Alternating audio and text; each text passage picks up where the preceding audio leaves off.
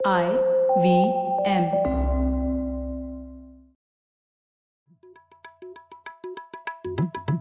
भाई हम हिंदुस्तानियों को बतियाना बड़ा पसंद है।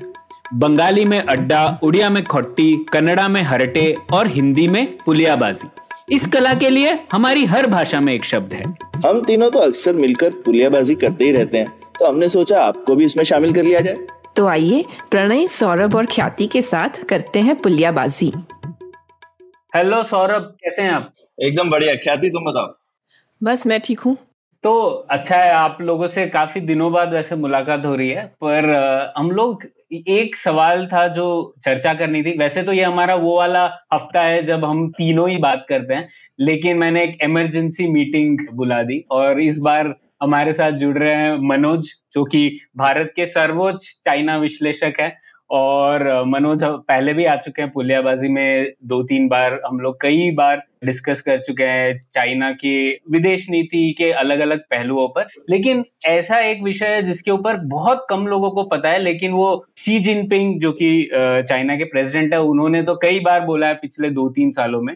तो मुझे लगा उसके ऊपर हमें चर्चा करनी चाहिए। और ये है ऐसे उनके तीन इनिशिएटिव्स हैं। Global development initiative global security initiative global civilisational initiative तो इन सब के ऊपर मनोज ने काफ़ी कुछ लिखा है। तो मुझे लगा ये इतनी बड़ी चीज़ है, क्योंकि ये चीन कह रहा है कि ये उनका मतलब ऐसा कह रहे हैं वो वैश्विक, सांस्कृतिक पहल है। मतलब सिर्फ़ डेवलपमेंट या फिर सिक्योरिटी तक लिमिटेड नहीं है। ये मतलब सीधा विश्व की संस्कृति के ऊपर वो बात कर रहे हैं। तो इसके ऊपर चर्चा करनी चाहिए। हमें भी समझना चाहिए कि भारत का इस पर इस पर क्या इम्पैक्ट होगा वगैरह वगैरह। तो उसी के लिए मनोज स्वागत है आपका एक बार फिर पुलियाबाजी में। Pranay thank you very much बहुत बहुत धन्यवाद। हम्म तो मनोज शुरुआत से शुरू करते हैं। तो जहाँ तक मुझे पता है कि पहले आया ये ग्लोबल डेवलपमेंट इनिशिएटिव उसके बाद आया ग्लोबल सिक्योरिटी इनिशिएटिव और अब आ गया ग्लोबल सिविलाइजेशनल इनिशिएटिव तो क्या चीज़ क्या है? ये माजरा क्या है? और इसके ऊपर क्यों चर्चा करनी चाहिए? क्यों लोगों को पता होना चाहिए भारत में इसके बारे में? देखिए, बात यह है कि जो चाइना के प्रेसिडेंट है शी जिनपिंग, उनका एक आइडियोलॉजिकल थॉट है। तो उन्होंने बहुत सोचा और उन्होंने सोच सोच के दुनिया को एनालाइज किया और उन्होंने कहा कि उनके हिसाब से अब जिस जिस स्तर पे दुनिया पहुँची हुई है तो बहुत ही ज़्यादा टर्बुलेंस है बहुत ही उतार चढ़ाव है बहुत ही वॉलेटिलिटी है। दुनिया में जो बैलेंस ऑफ़ पावर जिसे कहते हैं कि भाई कौन सा देश कितना ताकतवर है वो बैलेंस ऑफ़ पावर शिफ्ट हो रहा है। पहले जो पश्चिमी देश थे अमेरिका है वो बहुत ज़्यादा ताकतवर थे। अब वो पावर शिफ्ट हो रहा है ईस्ट की तरफ़ और चाइना ईस्ट का एक बहुत ही शक्तिशाली देश है और पावर चाइना की तरफ़ शिफ्ट हो रहा है। और ये जो प्रोसेस हो रहा है कि जिसमें ये उतार चढ़ाव हो रहा है और वॉलेटिलिटी आ रहा है उसमें देखा जाए तो दुनिया में चार तरह की कमियाँ हैं। तो चार डेफिसिट है। एक है डेवलपमेंट की कमी है एक है पीस और सिक्योरिटी की एक है गवर्नेंस की और एक है ट्रस्ट की विश्वास की। तो अगर दुनिया को और वर्ल्ड ऑर्डर को स्टेबल बनाना है तो हमें इन चारों कमियों को पूरा करना होगा। और उनका मानना है कि ये चारों कमियाँ जो है, ये चाइना का जो राइज है, जो चाइना एक बड़ा शक्तिशाली देश, ग्लोबल पावर बन रहा है, उसमें उनको तकलीफ़ भी दे सकती है। पर इन कमियों की वजह से और ये जो बैलेंस ऑफ़ पावर शिफ्ट हो रहा है, इसकी वजह से उन्हें मौके भी मिल रहे हैं। तो ये जो तीन इनिशिएटिव्स आपने बताए, G D I global development initiative global security initiative और ग्लोबल सिविलाइजेशन इनिशिएटिव उनके हिसाब से ये जो उन्होंने इनिशिएटिव लॉन्च किया है उनका पर्पस है कि ये चारों कमियों को भरे, इनको पूरा करे। तो आइडिया वो है और वो करने के साथ अगर वो ये कर पाए सक्सेसफुली तो इससे वो एक नया वर्ल्ड ऑर्डर नया दुनिया का सिस्टम बना सकते हैं इंटरनेशनल सिस्टम जिसको चाइना बोलता है community of common destiny for mankind कि भाई हम सब, सारे देश, सारे लोग, सब लोग एक साथ, एक ही डेस्टिनी एक ही नाव में जा रहे हैं और हमारी डेस्टिनी एक ही है। बस हमारे उस तक पहुँचने के कुछ रास्ते अलग अलग हैं पर हमें मेंटेन करना है कि भाई हम उस नाव को जहाज़ को डूबने ना दें। तो उसके लिए हमें ये कमियाँ भरनी है। तो उसके बेसिस पे उन्होंने ये इनिशिएटिव लॉन्च किए हैं। और जैसे ही नाम है भाई डेवलपमेंट इनिशिएटिव है उसके अंडर कुछ डेवलपमेंट के प्रोजेक्ट्स है। सिक्योरिटी इनिशिएटिव है उसका सबसे बड़ा काम है कि वो आपको एक सिक्योरिटी का नया पैराडाइम देता है कि भाई आप सिक्योरिटी के बारे में सोचे कैसे। भाई कन्वेंशनली आप सोचते हैं कि भाई मैं अपने देश की तरफ़ से सोचता हूँ कि मेरे देश की सिक्योरिटी हो, हमारी टेरिटरी बनी रहे, वो वो एक नज़रिया है। या हम सोचे कि भाई, एक दूसरे की सिक्योरिटी एक दूसरे पर निर्भर रहे, तब हम साथ में रह सकते हैं। या हम सोचे कि हम अपने कुछ दोस्तों को एक साथ लेके क्लब बना ले, जैसे नेटो है और ऐसे अलग अलग क्लब में दुनिया क्लबों में दुनिया बढ़ जाए। तो शी जिनपिंग का व्यू है कि भाई सिक्योरिटी को एक नए तरीके से सोचना है, और वो ग्लोबल सिक्योरिटी इनिशिएटिव का लॉजिक है। और फाइनली जो ग्लोबल सिविलाइजेशन इनिशिएटिव है, उसमें उनका आइडिया है कि भाई देखिए, दुनिया में इतना पिछले 10-15 सालों में इतना इकोनॉमिक चेंज हुआ है, इतना पॉलिटिकल चेंज हुआ है, इतना सिक्योरिटी चेंज हुआ है। बीस बाईस साल पहले एक वॉर ऑन टेररिज्म शुरू हुआ था। तो अलग अलग जातियों में धर्मों में बहुत ही तनाव है। तो हमें उन तनावों को दूर करने के लिए ट्रस्ट बिल्ड करना है। उसके लिए उन्होंने कहा है, हमें ग्लोबल सिविलाइजेशन इनिशिएटिव चाहिए। अब ये सब बहुत ही अच्छा लगता है सुनने में। लेकिन इसके जो नीचे जो बातें हैं कि जो इससे चीन जो करना चाहता है वो दूसरी बात है। तो चाइना की एक फॉरेन पॉलिसी की विदेश नीति की एक खासियत है कि भाई वो हर बात बड़ी ही ऊँची मॉरल टोन में रखता है कि भाई उससे आप तो ना नहीं कह सकते। हाँ भी किसे नहीं चाहिए कि पीस हो शांति हो और हम्म। सबका भला हो। लेकिन एक्चुअली में जो होता है, वो कुछ और होता है। तो वो हम आगे आई थिंक बात करेंगे कि इसके अंदर क्या है इन बातों के। बट बेस आइडिया ये है कि भाई जी D I G S I और जी सी आई तीनों ये जो डेफिसिट्स है दुनिया में, उनको भरने के लिए लॉन्च किए हैं। एंड वो तीन पिलर है। भाई अगर आप एक घर समझे तो एक घर की छत है कम्युनिटी ऑफ़ कॉमन डेस्टिनी और ये तीन पिलर है जो उस छत को पकड़ते हैं। चौथा पिलर है बेल्ट एंड रोड इनिशिएटिव तो ये उनका विजन है वर्ल्ड ऑर्डर के लिए। तो मनोज ऑब्वियसली वर्ल्ड ऑर्डर की एक ये विजन होगी तो इसमें चाइना ही फिर सेंटर स्टेज आएगा ना? अगर चाइना इस तरह से बना रहा है इस तरीके की चीज़ें तो वही अपने आप को इसके मध्य में रखेंगे? सिर्फ़ सिर्फ़ सेंटर स्टेज नहीं होगा भाई पूरी पूरी इमारत वो बनाना चाहता है। आखिर कंस्ट्रक्शन में उनका बोलबाला है तो पूरी इमारत वही बनाना चाहता है। हाँ ये सही तो, बात है। तो मनोज हमें तो ज़्यादा पता नहीं था वैसे जीडीआई और ये जीसीआई वगैरह के बारे में तो हम अभी तक तो ज़्यादातर सुनते रहते थे बेल्ट एंड रोड इनिशिएटिव के बारे में। तो वहाँ पे भी डेवलपमेंट का ही था ना कि वो बहुत सारे इंफ्रास्ट्रक्चर प्रोजेक्ट्स बनाने की कोशिश कर रही थी दुनिया भर में। तो उससे फिर ये जीडीआई अलग कैसे है? जीडीआई में वो क्या करना चाह रहे हैं? हाँ ये अच्छा सवाल है क्योंकि जब मैंने भी पहली बार जीडीआई का नाम सुना था और काफ़ी सारे लोगों ने यही सोचा था कि अरे ये आ, क्या चाइना बेल्ट एंड रोड को अब भाई छोड़ रहा है पीछे क्योंकि उसका इतना उसकी इतनी निंदा हुई है इतना क्रिटिसिज्म हुआ है कि भाई डेट ट्रैप क्रिएट कर रहा है अननेसेसरी लोन्स है वेस्टफुल इंफ्रास्ट्रक्चर है। इसलिए शायद उसका नया नाम लगा के जीडीआई लगा रहा है। लेकिन इन दोनों में काफ़ी फ़र्क है। जो बेल्ट एंड रोड इनिशिएटिव है वो अभी भी कायम है। इनफैक्ट इस साल बेल्ट एंड रोड का तीसरा फोरम होगा कुछ महीनों में। और उसमें आपको पता चलेगा कि बेल्ट एंड रोड कितना सक्सेसफुल रहा है, क्योंकि चाइना में जब भी कोई फोरम होता है, कभी भी किसी चीज़ की फेलियर की बात नहीं की जाती है। और आपको पता चलेगा कि बेल्ट एंड रोड में जो ज़्यादातर पैसा गया है, बहुत ज़्यादा पैसा गया है, और वो पैसा जो गया है, वो ज़्यादातर हार्ड इंफ्रास्ट्रक्चर की तरफ़ गया है। तो आपके roadways railways ports electricity grids ये इन सब चीज़ों में गया है। कुछ कुछ गया है अदर कंस्ट्रक्शन प्रोजेक्ट्स में, जैसे स्टेडियम बनाए पार्लियामेंट की बिल्डिंग बनाई, कुछ और ऐसी चीज़ें कंस्ट्रक्शन प्रोजेक्ट्स बनाए। तो मोस्ट बेल्ट एंड रोड का खर्चा इन चीज़ों में गया है। जो डेवलपिंग कंट्रीज़ है, उनको इंफ्रास्ट्रक्चर चाहिए, उनकी ज़रूरत पूरी कर रहा है। चाइना की जो एक्सेस कैपेसिटी है, ये सब बनाने की, उसको एक्सपोर्ट कर रहा है। और जो चाइना के पास जो फॉरेक्स रिजर्व्स पड़े हैं जो कुछ खास इनकम जनरेट नहीं कर रहे हैं उनके थ्रू इसके थ्रू वो अलग इनकम भी जनरेट करने की कोशिश कर रहा है। तो ये तीन चार उनके रीजन थे बेल्ट एंड रोड के लिए। अफकोर्स इसमें स्ट्रेटेजिक गेन्स भी होते हैं। अगर आप कहीं प्रोजेक्ट करते हैं तो आपको स्ट्रेटेजिक गेन्स भी मिल सकते हैं। बट जो जीडीआई है वो उन्होंने लॉन्च किया था सितंबर 2021 में। शी जिनपिंग ने यूएन जनरल असेंबली की स्पीच में लॉन्च किया था। उसको उन्होंने सीधा लिंक किया है यूएन के जो सस्टेनेबल डेवलपमेंट गोल्स है। सो so, उसके थ्रू वो ये high quality high end infrastructure projects नहीं बना रहे हैं। वो क्या कर रहे हैं? Poverty alleviation projects vaccine projects health care स्कूलों के लिए टेक्स्ट बुक्स देना, औरतों के लिए कुछ बनाना, जैसे इंस्टीट्यूशंस बनाना, या औरतों की गवर्नेंस में पार्टिसिपेशन में हेल्प करना। कुछ हद तक अगर आपको सपोर्ट करना है, भाई आपके जो छोटे स्मॉल स्केल इंडस्ट्रीज़ है सस्टेनेबल मैन्युफैक्चरिंग है, उसको बढ़ावा देना। सिंपल थिंग्स लाइक जैसे प्लास्टिक्स को हटा के बैम्बू का यूज़ करना। तो ऐसी जो चीज़ें हैं जो डेवलपमेंट रिलेटेड है, जो सॉफ्ट चीज़ें हैं, पर जिसका इम्पैक्ट इंसान पे, जो कंट्री में रह रहे ज़्यादा पड़ता है सिटीजन पे ज़्यादा पड़ता है as opposed to the policy maker उस पर इनका फोकस ज़्यादा है।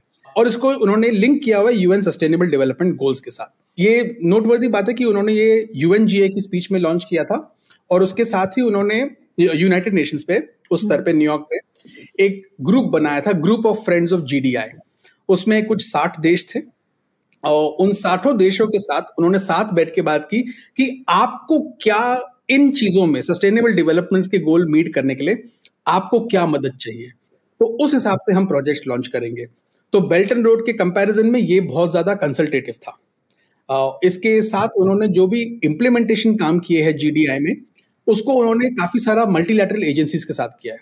तो UNDP as an agency partner है आसियान की मल्टीलैटरल एजेंसीज पार्टनर है सो एट सम लेवल जो वो क्रिटिसिज्म मिल रहा था बीआरआई के लिए हम्म। उसको एड्रेस करते उन्होंने ये किया है एक दूसरी बात है जिसको कह के मैं फिर रुकूँगा कि अगर आप सर्वे डेटा देखें तो जो भी डेवलपिंग कंट्रीज़ है वो ज़्यादातर उनके जो पॉलिसी मेकर्स है जो भी नेता है एड डेटा के सर्विस है ऐसे जो बताते हैं कि भाई जहाँ तक हार्ड इंफ्रास्ट्रक्चर की बात है वो प्रिफर करते हैं कि हम चाइनीज़ कंपनीज़ के साथ या चाइनीज़ गवर्नमेंट के साथ काम करें, क्योंकि सस्ते में तो नहीं बट कंपैरेटिवली फास्टर काम करते हैं टाइमली काम करते हैं अच्छा काम करते हैं। पर जो, ये जो सॉफ्टवेयर चीज़ें हैं on governance on health care on education इन सब में वो प्रिफर करते हैं कि हम यहाँ पश्चिमी देशों के साथ या जैसे अगर हमारे, भारत के पड़ोसी है, भारत के साथ काम करें, क्योंकि क्वालिटी ऑफ़ वर्क बेटर होता है रिस्पॉन्सिवनेस होती है।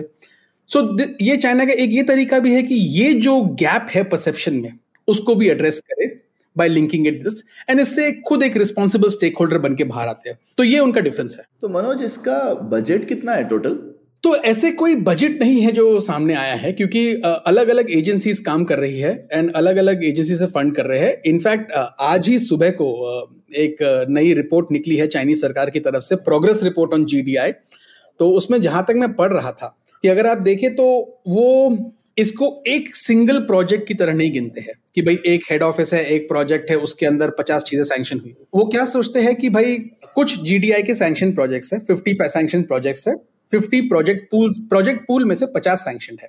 वो उन पे अभी काम चल रहा है। उसके अलावा कुछ बत्तीस अलग बड़े डिलीवरेबल्स है, उन काम चल रहा है। इसका फंडिंग जो है अलग अलग जगह से आ रहा है। मल्टीलैटरल एजेंसी से आ रहा है। प्राइवेट सेक्टर की कुछ कंपनियों से आ रहा है। तो पिछले डेढ़ दो सालों में थर्टीन प्राइवेट सेक्टर कंपनियों ने फंडिंग दी है उस रिपोर्ट के अनुसार। और चाइना ने जो अलग अलग अपने फंड्स लॉन्च किए जैसे यूएन पे जो फ़ूड एंड एग्रीकल्चरल ऑर्गेनाइजेशन के साथ जो चाइना का सपोर्ट फंड है उस फंड के थ्रू जो पैसा जाता है उसको वो गिनते हैं कि हम जीडीआई की तरफ़ देते हैं क्योंकि फ़ूड सिक्योरिटी जीडीआई का एक हिस्सा है। Likewise uh, sure. उनका एक साउथ डेवलपमेंट फंड है। उस पर उन्होंने पैसे बढ़ा दिए थोड़े वन बिलियन डॉलर्स कर दिया। बोला कि हम इसमें से जो खर्चा होगा हम देंगे। तो ऐसे अलग अलग जगहों से खर्चा दे रहे हैं बट मल्टीलैटरल फंडिंग भी आ रही है। हाँ, लेकिन ओवरऑल हमारे पास कोई अंदाज़ा है क्या ये जीडीआई जीसीआई सब मिला करके? मतलब बातें तो फ्री होती हैं।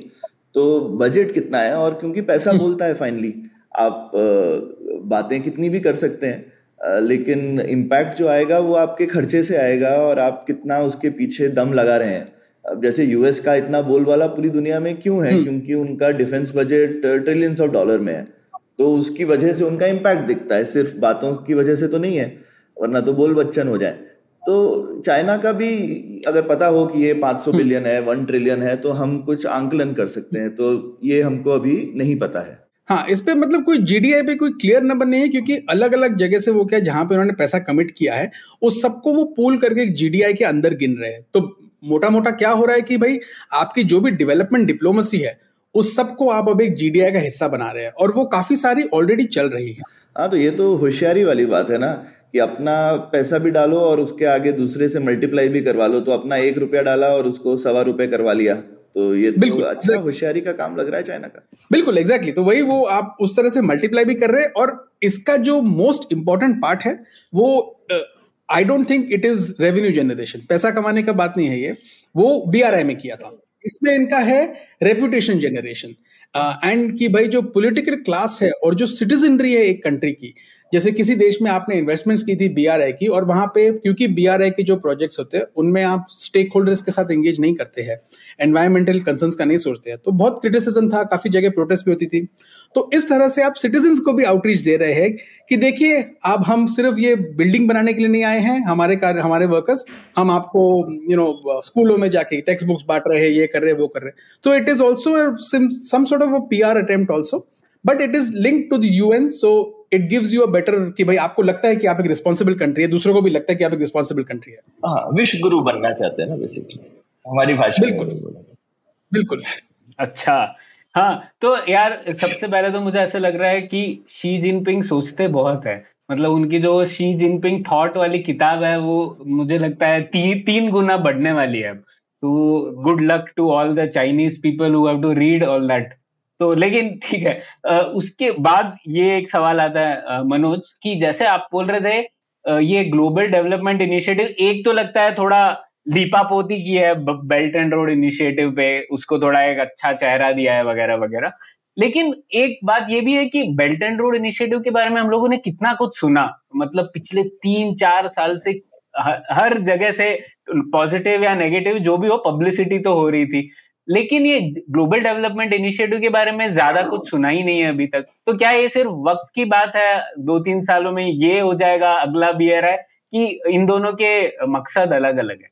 देखो, मकसद अलग अलग है और एक रीजन है कि आपने नहीं सुना है, क्योंकि अगर अब मैं अपनी मीडिया वाली टोपी पहनता हूँ कि अगर कोई रिपोर्टर रिपोर्टिंग करने जाता है और उसको कोई बड़ी खबर पकड़नी है तो क्या वन ट्रिलियन डॉलर्स का बेल्ट एंड रोड हेडलाइन है या कुछ हज़ार, कुछ कुछ लाखों का एक पावर्टी एलिविएशन इनिशिएटिव हेडलाइन है।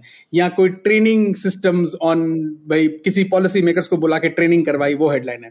So one of the reason की आप सुनते नहीं हैं, क्यों, इस क्योंकि ये हेडलाइन ग्रैबिंग नहीं है।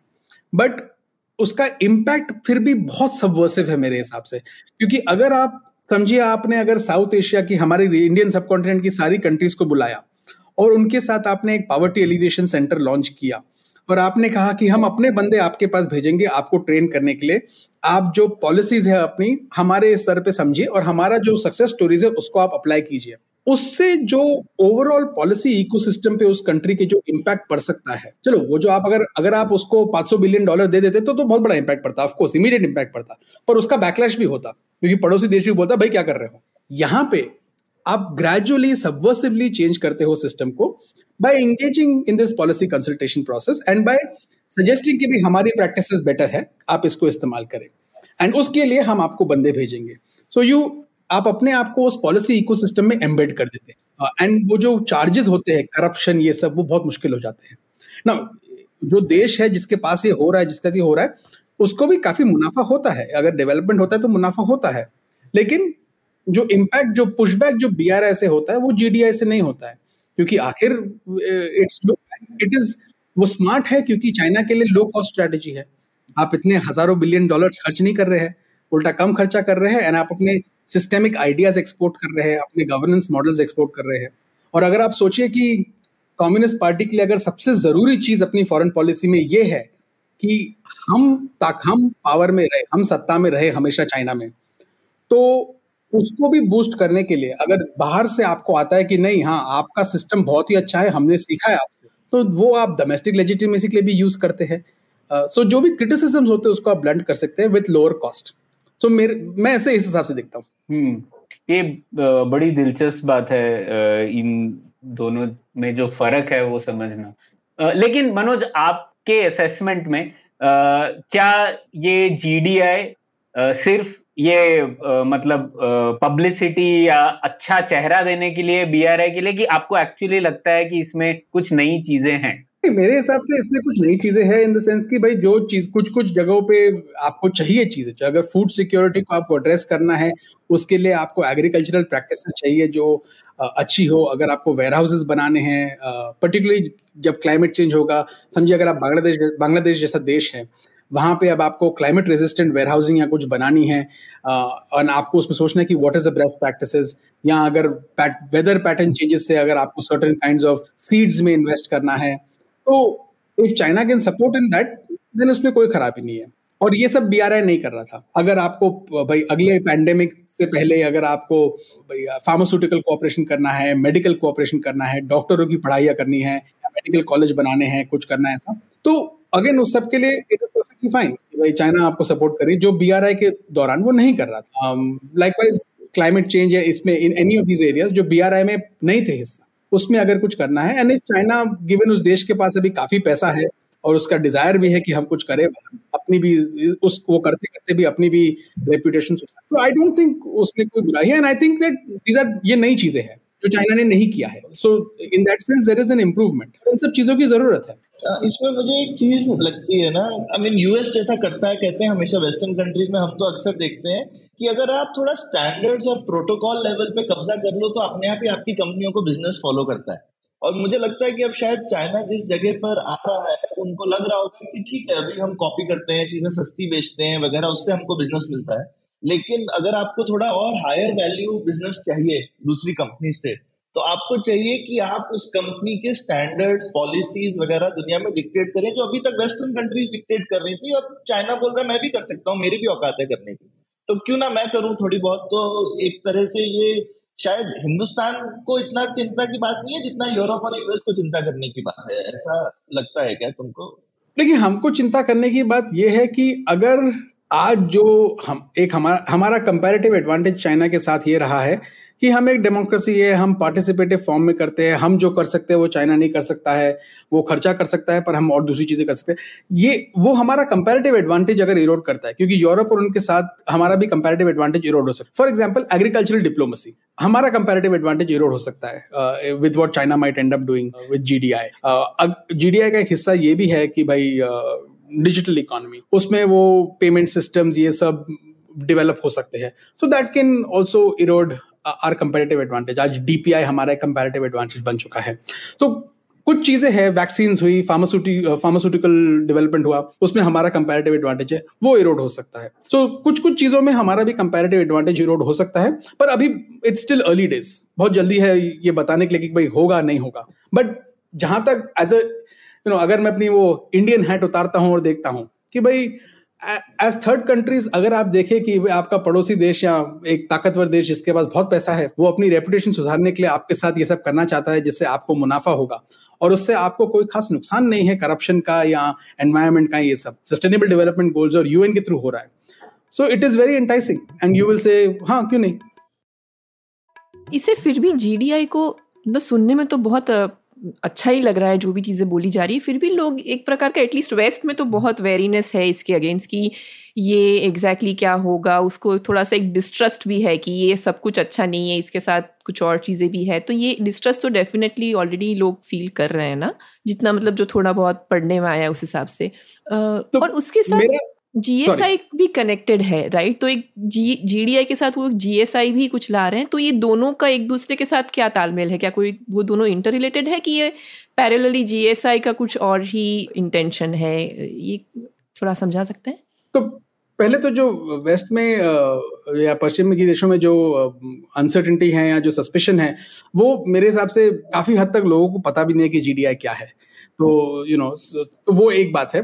दूसरी बात यह है कि आई थिंक चाइना अगर कुछ भी लॉन्च करेगा वेस्ट में सस्पेशन होगा। अब हाँ. अब माहौल वैसा हो गया कि वो कुछ भी लॉन्च करे सस्पेशन होगा। um, जहाँ तक जीएसआई की बात है तो जीएसआई और जीडीआई का कनेक्शन सिर्फ़ एक ही हाई लेवल पे अगेन जैसे प्रणय ने कहा था शी जिनपिंग बहुत सोचते हैं तो उन्होंने एक और बात सोची थी कि भाई डेवलपमेंट और सिक्योरिटी डायलिक्टिकली कनेक्टेड है। इसका मतलब कि भाई आप बिना डेवलपमेंट के आपको सिक्योरिटी मिल नहीं सकती और बिना सिक्योरिटी के आपको डेवलपमेंट नहीं मिल सकती है। तो दोनों का एक बहुत ही इंट्रिकेट रिश्ता है। तो सिर्फ़ इस हद तक ये कनेक्टेड है। इम्प्लीमेंटेशन में ये ऐसे कनेक्टेड नहीं है। इम्प्लीमेंटेशन um, में जो जीएसआई है वो अगर आपको लगा कि भाई जीएस जीडीआई थोड़ा एसोटेरिक सा था थोड़ा अमोरफस था जीडीआई तो जीएसआई तो और भी अमोरफस क्योंकि वो शी जिनपिंग ने 2022 में अप्रैल में एक स्पीच में बोआ फोरम ऑफ़ एशिया करके एक फोरम होता है वहाँ पे उन्होंने एक स्पीच दी थी उसमें उन्होंने जीएसआई के छह प्रिंसिपल्स आउटलाइन किए थे। और अगर आप वो छह प्रिंसिपल पढ़े पढ़े तो आप वापस बोलेंगे कि हाँ बिल्कुल सही है। आ, हर किसी देश की अपनी टेरिटोरियल इंटीग्रिटी और सॉवरिटी को रिस्पेक्ट करना चाहिए। हर किसी के सिक्योरिटी कंसर्न होते हैं उन सिक्योरिटी कंसर्न को रिस्पेक्ट करना चाहिए। ट्रेडिशनल और नॉन ट्रेडिशनल सिक्योरिटी आज के जमाने में इंटरलिंक हो गई है उनके बारे में साथ में सोचना चाहिए। किसी को किसी को बुली नहीं करना चाहिए, ये नहीं करना तो वो सब तो बिल्कुल सही बात है, बहुत अच्छी बात है। बट उसका जो, उसके बाद जो मैंने इस पर स्टडी की थी, वो बेसिकली क्या किया था कि भाई, कुछ प्रैक्टिकल तो इम्प्लीमेंट हुआ नहीं था। लेकिन चाइनीज़ डिप्लोमेट्स और चाइनीज़ फॉरेन पॉलिसी थिंकर्स और थिंक टैंक के लोग और एनालिस्ट उन्होंने बहुत सारी राइटिंग्स लिखी थी। क्योंकि चाइनीज़ सिस्टम में ये होता है कि पहले जो लीडर है, वो एक बहुत ही ब्रॉड और वेग सी बात करता है। और उसका भी एक कारण होता है कि वो ब्रॉड और वेग क्यों होती है? क्योंकि जितनी वो बात वेग हुई उतना आपके ऊपर अकाउंटेबिलिटी नहीं आती। हम्म। क्योंकि गलत हो गया तो आप बोल सकते पर मैंने तो दोनों बातें कही थी। तो ये बहुत ही ब्रॉड एक बात थी। उस पर उस लोगों ने बैठ के इंटरप्रिटेशन किया कि भाई वो क्या सोच रहे हैं असली में। तो और वो इंटरप्रिटेशन जो हर डिप्लोमेट है वो अपने जहाँ जैसे जो भारत में चाइनीज़ के चाइना के उन्होंने जीएसआई को इंडिया के इस रिलेशनशिप को देख के कैसे समझ सकते हैं वैसे किया था। उन्होंने कहा था, भाई बॉर्डर पे हमें साथ रहना चाहिए ये वो। या जो अफ्रीका में थे, उन्होंने कहा था, भाई चाइना हॉर्न ऑफ़ अफ्रीका में पीस इनिशिएटिव कर रहा है। चाइना वांट्स टू स्टॉप कि भाई स्मॉल आर्म्स सेल्स पे रोक लग जाए। वो भी जीएसआई का हिस्सा है। तो बेसिकली क्या समझ में आया हमको कि जीएसआई मोटा मोटा जैसे जीडीआई चाइना की डेवलपमेंट डिप्लोमेसी को अपने अंडर ले रहा था GSI by and large China की सिक्योरिटी डिप्लोमेसी को अपने अंडर ले रहा था, एक सॉर्ट ऑफ़ अम्ब्रेला के अंडर। उसमें अलग अलग चीज़ें आती। तो जैसे आपकी लॉ इन्फोर्समेंट डिप्लोमेसी आ गई कि भाई पुलिस एक साथ काम करे, चाहे वो ड्रग स्मगलिंग पे हो ह्यूमन ट्रैफिकिंग पे हो कोस्ट गार्ड्स एक साथ काम करे मिलिट्री टू मिलिट्री ड्रिल्स बढ़ाओ आप मिलिट्री ट्रेनिंग एक दूसरे के साथ करो। इवन कि भाई आज के जो एक ट्रेड और इकोनॉमिक डिप्लोमेसी है, अब उसको भी आप सिक्योरिटी के नज़रिए से देखें, क्योंकि सैंक्शंस लग जाते हैं तो हमारा ट्रेड नहीं हो पाता है डॉलर में तो हमें शायद डॉलर पे डिपेंडेंस कम करना पड़े। या हमारी कंपनीज़ अगर बाहर काम करती है और अमेरिका सैंक्शन लगाती है तो भाई उसको हम कैसे बचे उन सैंक्शन से? So we have to securitise our economic engagement और लास्टली जैसे सौरभ ने कहा था कि भाई हमें रूल्स बनाने हैं तो जो बहुत सारी नई डोमेन्स है, चाहे वो ह्यूमन राइट्स हो, जो नई डोमेन नहीं है, या स्पेस हो, या साइबर हो, या बायोलॉजिकल थ्रेट्स हो, या न्यूक्लियर हो उन सब पे हमें रूल्स बनाने हैं एंड चाइना को इसमें आगे रहना है रूल्स बनाने में, क्योंकि चाइना अब एक रूल टेकर नहीं है, अब एक रूल मेकर भी बनना चाहता है। तो ब्रॉडली जीएसआई के अंडर ये सब चीज़ें आती है, पर उसका जो सबसे इंपॉर्टेंट पर्पस है जीएसआई का is to make the claim कि दुनिया में आपको सिक्योरिटी को देखने का नज़रिया बदलना पड़ेगा। प्रीवियसली सिक्योरिटी हम देखते थे from the prism of collective security भाई एक गुट की सिक्योरिटी अब वो नहीं कर सकते। आपको इनडिविजिबल सिक्योरिटी देखनी पड़ेगी। तो कलेक्टिव सिक्योरिटी का मतलब हुआ कि जो पुराने जो जो पुराने ग्रुपिंग्स है चाहे वो नेटो हो हम्म, वो सब अब हटाओ। और इनडिविजिबल सिक्योरिटी देखो इसका मतलब कि हम हमको एक दूसरे पर डिपेंड करना पड़ेगा to a certain purpose of security indivisible security practice में क्या होगी वो शी जिनपिंग ने हमें नहीं बताया है। लेकिन उन्होंने ये बताया कि वो इनडिविजिबल सिक्योरिटी कलेक्टिव सिक्योरिटी नहीं होगी। सो ही उन्होंने एक्सप्लेन किया है कि as this is not what it is but वो है क्या वो हमको पता नहीं। वो है क्या है जो हम प्रैक्टिस से देख रहे हैं वो है कि भाई चाइना के इंटरेस्ट को हार्म मत करो। एट प्रेजेंट इसका मतलब यह है कि हमको तंग नहीं करो और हमारे सामने ये सिक्योरिटी ग्रुपिंग्स मत बनाओ। तो इंडो पैसिफिक में कोई सिक्योरिटी ग्रुपिंग मत बनाओ। क्योंकि तो हमारी सिक्योरिटी भी आपके साथ जुड़ी हुई है इस प्रकार का एक सिग्नलिंग कह सकते हैं हाँ, उनकी तरफ़ आई थिंक वो छोटे जो छोटे देश है ज़्यादा अमेरिका को तो नहीं बट जो दूसरे छोटे देशों को उनको बोल रहा है कि भाई अगर आप इन गुटों के साथ जुड़ जाएँगे और इंडो पैसिफिक में भी ऐसे गुट बनाएँगे, जैसे क्वाड बनाएँगे या ऑकस बनाएँगे या उनके साथ आप अगर काम करेंगे तो आप हमारी सिक्योरिटी पे हार्म करेंगे तो फिर हम जो करें उस पर उसके हम जिम्मेदार नहीं है। तो वो इन देशों को ये धमकी दे रहा है और उसके लिए जीएसआई अब तक यूज़ हो रहा है। बट उसका most important purpose apart from this this is the most मेरे हिसाब से ये उसका मोस्ट इंपॉर्टेंट नैरेटिव पर्पस है। बट वट उससे जो हमको पता चलता है, वो यही पता चलता है कि भाई चाइना अपनी फॉरेन पॉलिसी में जो पहले कुछ हद तक हिचकिचाता था ज़्यादा एंगेज करने में दूसरों की तकलीफों में अब ज़्यादा एंगेज करेगा।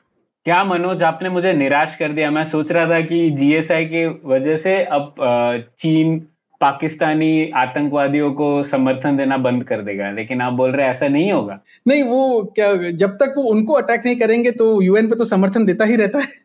तो वो तो करता ही रहेगा। जब तक पाकिस्तान उनका ख्याल रखेगा, वो पाकिस्तान के जो आतंकवादी, उनका ख्याल चीन ज़रूर रखेगा यूएन पे। बिल्कुल बिल्कुल, वही तो कहने की बात कुछ और, करने की बात कुछ और, वो तो है ही।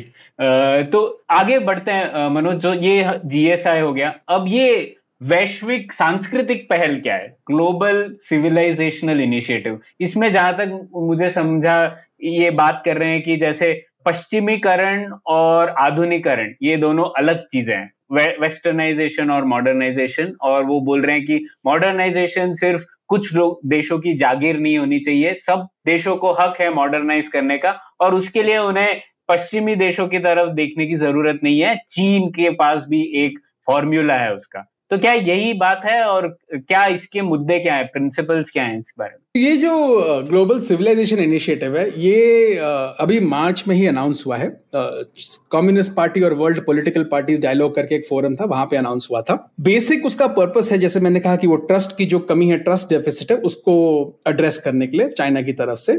तो उसके लिए भाई हर people to people exchanges student exchanges ये सब इन प्रैक्टिस ये है कि भाई आप ये सब एक्सचेंज करेंगे। पर उसका जो अगेन मोस्ट इंपॉर्टेंट जो पार्ट है, वो है कि जैसे आपने कहा कि भाई चाइना ने कहा कि westernisation is not equal to modernisation और हमारा जो डेवलपमेंट है, वो ये बात प्रूव करता है। तो इसका मतलब है कि हर किसी को अगर डेवलप्ड बनना है, अगर आगे बढ़ना है तो आपको एक फॉर्मूला फॉलो नहीं करना है जो अमेरिका कहता है या जो पश्चिमी देश कहते हैं। आप अपने खुद के फॉर्मूला ढूंढे और आपके फॉर्मूला जो है वो एक तो आपकी नेशनल कंडीशंस पे होने चाहिए कि आपकी कंडीशन क्या है देश में अभी और दूसरा जो आपकी सिविलाइजेशनल हेरिटेज है, जो आपकी संस्कृति है उससे जुड़ा हुआ होना चाहिए। क्योंकि अगर आप इन दोनों से परे होके कोई दूसरा मॉडल अप्लाई करेंगे, जो कोई भी आपको बताता है तो वो एक्लेमेटाइज नहीं होगा, आप आप आप फेल हो जाएँगे उसमें। तो आपको इसलिए ऐसा सोचना पड़ेगा। और चाइना से चाइना के डेवलपमेंट से ये सीख उनको मिली है, और ये सीख वो दुनिया को देना चाहते हैं। तो अगेन सबसे बड़ी बात उसमें ये हुई कि भाई आप नैरेटिव वाइज आप जो वेस्ट है, उसको अंडरमाइन करना चाहते हैं कि वो उनका मॉडल सही नहीं है। और इस, इसको करने के लिए आप ये भी दिखाते हैं कि जो वेस्ट में, अमेरिका में जैसे अभी जो पॉलिटिकल झगड़े हैं, वो दिखाते हैं कि देखो, आखिर इनका फ़र्क, इनका जो निष्कर्ष निकला है, इनके ग्रोथ और डेवलपमेंट का वो ये है कि वो एक दूसरे में झगड़ रहे हैं, लड़ झगड़ रहे हैं, एक दूसरे को मार रहे हैं। एक जो इसका most sort of important part है, वो है कि शी जिनपिंग कहते हैं कि बिकॉज़ हर किसी के अपने अलग अलग पाथ होने चाहिए, एक पाथ नहीं है और आपको अपना खुद का पाथ खोजना है। तो जो वैल्यूज़ होती है, जैसे ह्यूमन राइट्स की जो वैल्यूज़ हुई, या जो बेसिक वैल्यूज़ होती है डेमोक्रेसी ह्यूमन राइट्स फ्रीडम उसका भी हर किसी का, हर सिविलाइजेशन का एक अलग नज़रिया है। और हमें उन सब अलग नजरियों को इक्वल ट्रीटमेंट देना चाहिए कि भाई ऐसा नहीं है कि किसी एक ने कोई यूनिवर्सल वैल्यूज़ निकाली हुई है और वो जो जैसे फ्रीडम है फ्रीडम का इंटरप्रिटेशन कोई यूनिवर्सल चीज़ होनी चाहिए। सो फॉर एग्ज़ाम्पल चाइना में एक कम्युनिस्ट uh, पार्टी का एक सिस्टम है कोर वैल्यूज़ ऑफ़ सोशलिज्म तो उसमें कुछ बारह वैल्यूज़ है जिनको और जो बहुत ही बेसिक है डेमोक्रेसी ह्यूमन राइट्स ये वो फ्रीडम ऐसे करके development so and so citizenship patriotism ऐसे करके वैल्यूज़ है। इन वैल्यूज़ को ग्रेड किया गया है तीन लेवल्स पे। Uh, एक है नेशनल लेवल एक है सोसाइटल लेवल एक है इंडिविजुअल लेवल तो अगर आप उसमें देखें फ्रीडम उसको इंडिविजुअल वैल्यू नहीं माना जाता है, उसको सोसाइटल वैल्यू माना जाता है. तो अगर freedom is not an individual value तो आपके जो कानून बनेंगे if and if that is the value embodied in it तो अलग कानून बनेंगे. जैसे कि अगर आप इंडिविजुअल राइट्स को बेसिस रख के बनाए तो दैट इज़ चाइना का इंटरप्रिटेशन वो बोलता है, हमारा इंटरप्रिटेशन ये है, आपका इंटरप्रिटेशन कुछ और हो सकता है एंड हर इंटरप्रिटेशन वैल्यूड है. तो शी जिनपिंग ने छह सॉरी कुछ कॉमन वैल्यूज़ ऑफ़ मैनकाइंड बोली है वो कॉमन वैल्यूज़ ऑफ़ मैनकाइंड है peace development equity justice democracy freedom और उन्होंने कहा है कि ये छह सबके लिए कॉमन है। इसका इंटरप्रिटेशन आपको अपने देश में जो करना है करिए और अपनी सांस्कृतिक हेरिटेज के हिसाब से करिए। तो अगर again it sound okay India में मुझे पता है काफ़ी सारे लोग ये सोच के बोलेंगे हाँ बिल्कुल फिजूल में अमेरिका हमें झाड़ता रहता है कि भाई हम्म। आप आप ऐसा करते हैं आप ऐसा करते हैं आप इसको इस, ये राइट्स वो राइट्स नहीं सुनना है हमें अमेरिका की बात इंटरफेरेंस नहीं चाहिए हमें। और ये भी लोग तो कहते हैं ना कि वो लोग सिर्फ़ ये राइट्स और इनका फ्रेमवर्क का सिर्फ़ टूल्स की तरह इस्तेमाल कर रहे हैं। एक प्रकार का क्रिटिसिज्म भी हो रहा है वेस्ट का काफ़ी समय से। उस एंगल से भी हम देख सकते हैं। हाँ बिल्कुल और चीन भी ये कहता है। हाँ और दूसरी तरफ़ इसे ये भी देख सकते हैं जो ये बोल रहे हैं कि वो अपने जो कमियाँ हैं उसको शायद जस्टिफाई करने की कोशिश कर रहे हैं कि ठीक है हम यहाँ पे ह्यूमन राइट चीज़ नहीं फॉलो कर रहे हैं। तो क्योंकि ये हमारा तरीका है इस प्रकार का एक शायद वो जस्टिफिकेशन देना चाह रहे हैं इस प्रकार की एक्सप्लेनेशन से। I think I think most right thinking लोग ऐसे ही सोचेंगे कि वो जस्टिफिकेशन देना जा रहा है लेकिन जो डिफेंड करना चाहेंगे चाहे वो यहाँ पे हो चाहे वो भारत में हो या चीन में हो वो क्या वो क्या बोलेंगे कि आप होते कौन है ये यार्ड स्टिक रखने वाले कि हम ये कर नहीं रहे हैं? हम जो कर रहे हैं वो अपनी सिविलाइजेशन के हिसाब से कर रहे हैं आप होते कौन ये बोलने वाले? तो ये जब आप ये बोलते भी है कि हम खरे नहीं उतर रहे आपके स्टैंडर्ड पे यानी कि आप कोई, आप हमसे सुपीरियर है जो आप हमको ये बोल रहे हैं। तो ये आर्ग्यूमेंट अगेन जैसे मैंने कहा, जो डेवलपिंग वर्ल्ड है, जो मोनार्कीज होंगी, जो दूसरी कंट्रीज़ होंगी, काफ़ी जगह बहुत ही रेजोनेट करती है। पर इसका निष्कर्ष क्या निकलता है? अगर आप सोचे कि आज तालिबान है या सऊदी अरब है, अगर वो तालिबान का रूल अफ़गानिस्तान में, सऊदी अरब में मोनार्की का रूल है, अगर वो देशों में बोला जाता है कि हम नहीं चाहते कि औरतें पढ़े और ये हमारा सिविलाइजेशनल हेरिटेज है। हम्म। हमारे कल्चरल रिलीजियस कल्चरल टेक्स्ट से हम यहाँ पे पहुँचते हैं। या चाहे इंडिया में ऐसा हो कि भाई खप पंचायत बोलती है कि हम नहीं चाहते हमारी बेटियाँ बाहर निकले। तो इस मॉडल के हिसाब से तो भाई इट इज़ एब्सोल्युटली फाइन आपकी सिविलाइजेशनल है हेरिटेज है आप कर सकते हैं आप डिसाइड करिए इसमें क्या है। कोई बाहरी किसी को बोलने का कोई हक ही नहीं है। आप अपने हिसाब से करिए। पर प्रॉब्लम है कि आप सब देशों ने एक universal declaration of human rights पे साइन अप किया हुआ है। You have to at least fulfil that ऊपर से अगर एक लिबरल सोच के हिसाब से सोचे कि भाई इंसानियत को आगे मॉडर्निटी की तरफ़ बढ़ना चाहिए तो ये जो आप आर्टिफिशियल बाउंड्रीज अभी क्रिएट कर रहे हैं कि आपका कल्चर आपकी टेरिटोरियल स्पेस में आप जो करना चाहे करें it is probably regressing humanity it is और एटलीस्ट आप एक स्पेस क्रिएट कर रहे हैं कि रिग्रेसिव आइडियाज़ पनप सके या कि आप बोले कि रिग्रेसिव आइडिया ना पनप सके। तो ये एक डेंजर है। आ, और चाइना अगेन शी जिनपिंग बहुत सोचते हैं उन्होंने इसका भी एक उपाय सोचा हुआ है। कि मेरे जैसे लोग आके ये क्रिटिसिज्म करेंगे कि भाई आपने ये रिग्रेसिव आइडियाज़ को, ये पिछड़े आइडियाज़ को बढ़ावा दिया है। तो उन्होंने कहा कि देखिए, हमने ये कभी नहीं कहा कि कल्चर एक स्टैटिक चीज़ है। आप अपने नेशनल कंडीशंस और कल्चर और सिविलाइजेशन की हिस्ट्री के हिसाब से इंटरप्रेट करिए, पर cultures have to be innovated तो शी जिनपिंग थॉट जो है it is a product of आपने मार्क्सिज्म को सिनेसाइज किया मार्क्सिस्ट थियरीज ली और ऑल्सो चाइनीज़ कल्चर को इनोवेट करके नई आइडियाज़ लाए। तो वो बोलते कल्चर को आपको इनोवेट भी करना ज़रूरी है और उस इनोवेशन से आपको उसको मॉडर्निटी में लाना है। So to the liberal thinker ये लगेगा कि वो एक स्पेस क्रिएट कर रहे हैं फॉर मॉडर्निटी बट एक्चुअली वो क्या कर रहे हैं? जब आप इन सब प्रैक्टिसेस को एक टेरिटोरियल इंटेग्रिटी के साथ जोड़ रहे हैं कंट्री की तो आप बोल रहे हैं कि देखिए, अंदर आप कुछ भी करें, चलेगा। पर जब आप जो अंदर करते हैं, उससे हमें तकलीफ़ होगी बाहर। तो हम आपको बोल सकते हैं कि भाई अपने कल्चर को इनोवेट कीजिए। तो इनहेरेंटली हमको कोई वैल्यू बेस्ड इश्यू नहीं है आपसे। अगर आप औरतों को एजुकेशन डिनाई करते हैं पब्लिक स्पेस में एक्सेस डिनाई करते हैं, हमें कोई प्रॉब्लम नहीं है। पर अगर उससे हमें प्रॉब्लम होती है तो समझिए अगर उसकी वजह से आतंक फैलता है या इंस्टेबिलिटी आती है तो हम आपको बोल सकते हैं, भाई कल्चर को इनोवेट कीजिए, बंद कीजिए, हमें तकलीफ़ देना बंद कीजिए। सो ग्लोबल सिविलाइजेशन इनिशिएटिव ये किसी दुनिया में सिविलाइजेशन नहीं ला रहा है लेकिन हाँ चीन की सिक्योरिटी बढ़ाने के लिए बहुत काम की चीज़ है। हाँ ये बहुत सही बोला आपने मनोज। ले उससे मुझे एक जुड़ा हुआ सवाल था कि ये अभी क्यों हो रहा है? इसके दो तरीके दे, देखने के। एक तो है डिफेंसिव तरीका कि देखिए अभी जैसे कोविड नाइन्टीन हो गया काफ़ी नेगेटिव पब्लिसिटी हुई तो कुछ उनको एक नैरेटिव रखना है जो कि सकारात्मक हो और शायद इसलिए आ रहा है। ये एक तरीका है देखने का। और दूसरा हम लोग इंटरनेशनल रिलेशंस के तरीके से देख सकते हैं कि जो भी सुपर पावर होता है, वो सिर्फ़ पावर नहीं हथियाना चाहता, वो लेजिटिमेसी भी हथियाना चाहता है। मतलब वैधता भी चाहता है। वो ऐसा चाहता है कि कोई लोग लड़े ही ना, वो उनके विचारों को ही यूनिवर्सल समझे। तो शायद चीन ऐसा ऑलरेडी समझ रहा है क्या कि वो सुपर पावर है और इसीलिए ये चीज़ें आ रही हैं, या फिर वो डिफेंसिव हो रहा है, इसीलिए आ रही है? तो आपका क्या असेसमेंट है इस बारे में? देखिए एक ये अथॉरिटेरियन सिस्टम्स जो होते हैं उनकी एक एक खासियत होती है कि वो एक टाइम में उनमें एक साथ बहुत ही ह्यूब्रिस होता है और बहुत इनसिक्योरिटी भी होती है। यहाँ शायद है कि जो भी इंसान जिसमें बहुत ह्यूब्रिस होता है वो हमेशा बहुत इनसिक्योर भी होता है। तो ये सिस्टम्स जनरली उनमें ये दोनों टेंडेंसीज रहती है। तो मेरे हिसाब से आप दोनों पहलू से देख सकते हैं और दोनों पहलू सही, सही भी होंगे। आई थिंक बिकॉज़ दे को एग्जिस्ट कि एट वन लेवल एक बिलीफ है कि हाँ अब हम एक महान शक्ति बन गए हैं और हमें एक मौका भी है क्योंकि अमेरिका कमज़ोर है। हमें एक मौका है ये आइडियाज़ प्रेजेंट करने का, ताकि हम अपने लिए स्पेस बढ़ा सके। दूसरी तरफ़ एक इनसिक्योरिटी भी है, और कि जैसे जब चाइनीज़ जो पिछले उनके फॉरेन मिनिस्टर थे, वांगी, जो अभी उनके टॉप डिप्लोमेट है office of foreign affairs commission के हेड है उन्होंने डिस्क्राइब किया था, ये इनसिक्योरिटी को उन्होंने टेंजिबल वर्ड्स में डाला था, कि भाई अमेरिका हमें कंटेन करना चाहता है, और उस कंटेनमेंट के लिए उसने एक स्ट्रेटेजी लगाई है, वो स्ट्रेटेजी है five four three two one five हो गया फाइव आइज़ अलायंस फोर हो गया क्वाड थ्री हो गया ऑकस टू हो गया अमेरिका के जो बायोलैटरल सिक्योरिटी अरेंजमेंट्स है ईस्ट एशिया में, और एक हो गया अमेरिका इटसेल्फ तो ये एक कंटेनमेंट का उन्होंने चक्रव्यूह बिछाया हुआ है, जिसमें वो हमें कंटेन करना चाहते हैं। तो जितना भी आप इसको बोले कि रेटोरिक है, इस रेटोरिक को बनाने के लिए एक इनसिक्योरिटी होनी चाहिए ताकि आप इसको ऐसे सोच सके। तो वो एक दिखाता है कि एक इनसिक्योरिटी है।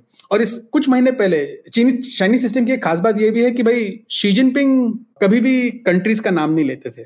तो वो अगर चाइनीज़ अगर वो अमेरिका के बारे में डिस्कशन भी करते थे तो हमेशा बोलते थे सम कंट्रीज़ या चाइनीज़ मीडिया आउटलेट्स भी when they talk they would talk कि भाई some countries are trying to do this कुछ देश ऐसे कर रहे हैं या आप जानते हैं वो कौन सा देश है। कभी नाम नहीं लेते थे। लेकिन इस बार मार्च में पहली बार, दस साल में शी जिनपिंग ने पब्लिकली कहा था कि भाई अमेरिका हमें कंटेन करने की कोशिश कर रहा है। तो वो एक इनसिक्योरिटी भी है, पर उसके साथ ये अपॉर्चुनिटी दिखती है उन्हें कि भाई हम लेजिटिमेसी जनरेट कर सकते हैं और उस लेजिटिमेसी के थ्रू अपना स्पेस एक्सपैंड कर सकते हैं। ये दोनों साथ में रहती है। तो मनोज, मेरे को इसमें एक थोड़ा सा एक काउंटर अपने हिंदुस्तान के पॉइंट ऑफ़ व्यू से मैं सोच रहा था कि ये हो रहा है। तो इसको हम किस तरह से सोच सकते हैं? एक, ये चीज़ हम देख सकते हैं कि मेनली ये चीज़ वेस्टर्न वर्ल्ड के साथ यूएस मेनली यूएस और यूरोप भी किसी हद तक उनके साथ compete करके चाइना अपने लिए जगह बना तो लेकिन हमेशा हमने देखा है कि जब भी दो लोग कम्पीट कर रहे हो तो फिर चीज़ें सस्ती होती क्योंकि दूसरे बंदे को अपने को ज़्यादा अट्रैक्टिव दिखाना पड़ेगा ना, कि नहीं भाई, तुम वो मत लो, मेरा लो। तो हमको तो इस चीज़ का एक्चुअली फ़ायदा ही होगा। ये दो लोग बड़े लड़ रहे हैं तो अच्छी बात है ना हमारे लिए। भले ही हम कैंप में चाइना के ना जाए, उनके रूल्स ना लें लेकिन अगर एटलीस्ट पचास साठ देश भी दुनिया के ले रहे हैं तो यूएस और यूरोप को अपनी चीज़ें सस्ती करनी पड़ेंगी, या टर्म्स अट्रैक्टिव करने पड़ेंगे, और उसका फ़ायदा हमको भी मिलेगा। तो ये ये कैसे देखते हो आप?